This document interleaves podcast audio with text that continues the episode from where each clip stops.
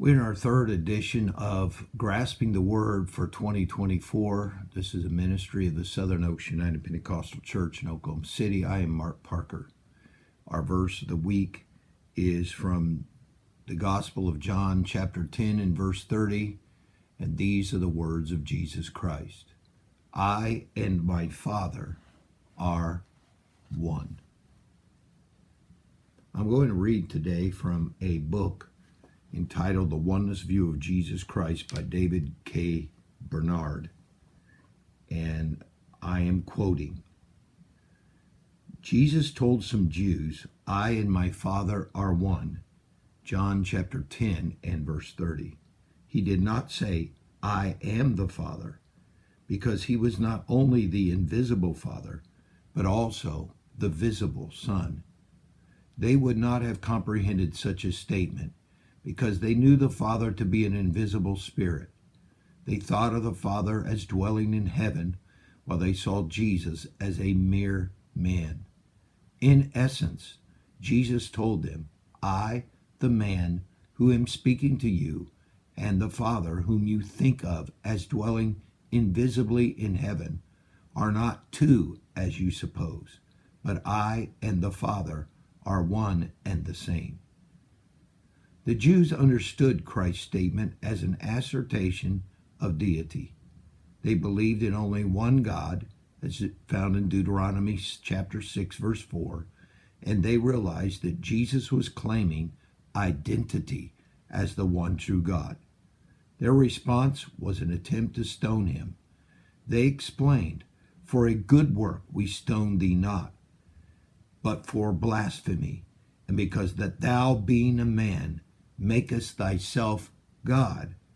That's in John chapter 10, verse 33. They understood his claim, but they rejected it.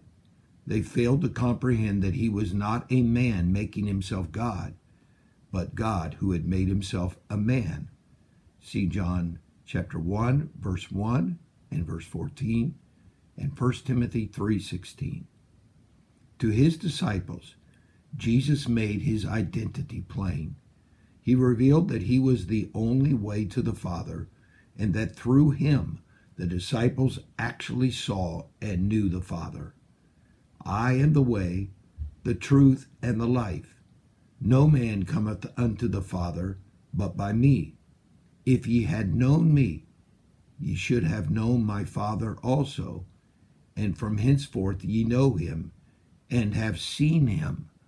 John 14, verses 6 and 7. At this point, Philip did not fully understand, so he asked Jesus to show them the Father.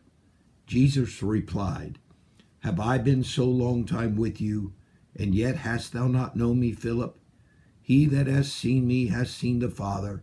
And how sayest thou then, Show us the Father? Believest thou not that I am in the Father, and the Father in me? The words that I speak unto you, I speak not of myself, but the Father that dwelleth in me, he doeth the works. Believe me that I am in the Father, and the Father in me, or else believe me for the very works' sake. John chapter 14, verses 9 through 11. The disciples knew that God is a spirit and as such he is invisible and does not have flesh and bones. John 1 18, 4 24, and Luke 24 39. A human being cannot directly see the invisible spirit. The only way he could see God is if God were to reveal himself in some form discernible to the human senses. In other words, God would have to manifest himself. As Jesus pointed out to Philip, that is exactly what God did in Christ. The works of Jesus attested to his identity, for he did many acts that only God can do, such as forgiving sins, controlling the forces of nature, creating food for 5,000, and raising the dead by his own authority. Both his words and his works testified that he was God manifested in the flesh. When Philip saw Jesus, he saw God the Father in the only way that God the Father could ever be seen.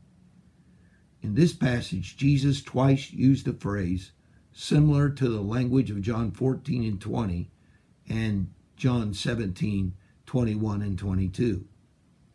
I am in the Father, and the Father in me. We've explained that those verses speak of his humanity in fellowship with God, much as we can have fellowship with God and with each other. But John 14, 9 through 11 goes beyond any human relationship to speak of the incarnation and of Christ's identity as God. He that has seen me has seen the Father.